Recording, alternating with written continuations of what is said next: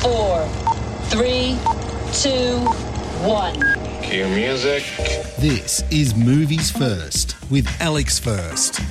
Blood is thicker than water.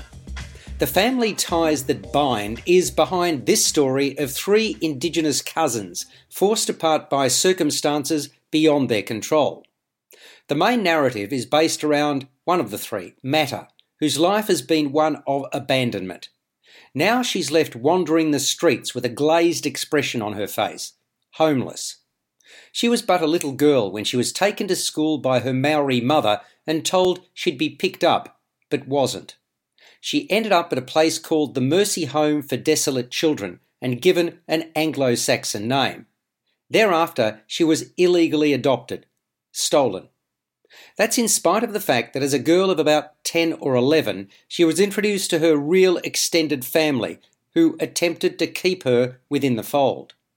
When she later found work, she wasn't even allowed to open her pay packet. Rather, that was the domain of her guardian. Alongside her story is that of her other two cousins, Makareta, who became a lawyer, and Missy, a strong willed, no nonsense wife and mother who ruled the roost. Throughout the disparate time frames covered, the constant is these two cousins' desire to reunite with their abandoned blood relative on the land that they called their own. The film covers the 1940s to the present day. You're listening to Movies First. For more, like us on Facebook and follow us on Twitter. Cousins is based upon the book of the same name written by one of New Zealand's most prominent and celebrated Maori authors, Patricia Grace. It was published in 1992.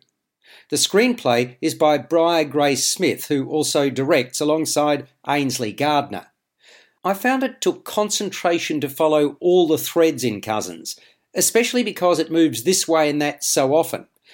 The full story takes time to understand and appreciate, but the longer the film went, the more involved I became.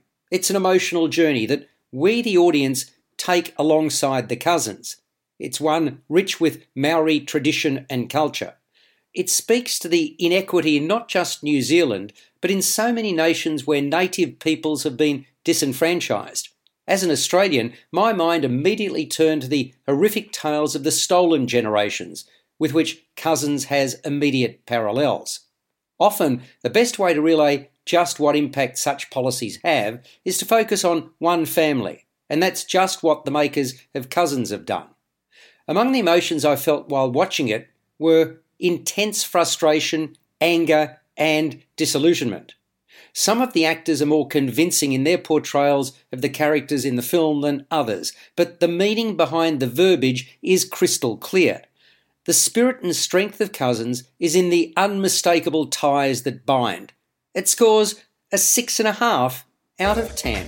You've been listening to Movies First with Alex First. Available at Apple Podcasts, Google Podcasts, Spotify, iHeartRadio, or your favorite podcast player. You can also stream on demand at Bytes.com. This has been another quality podcast production from Bytes.com.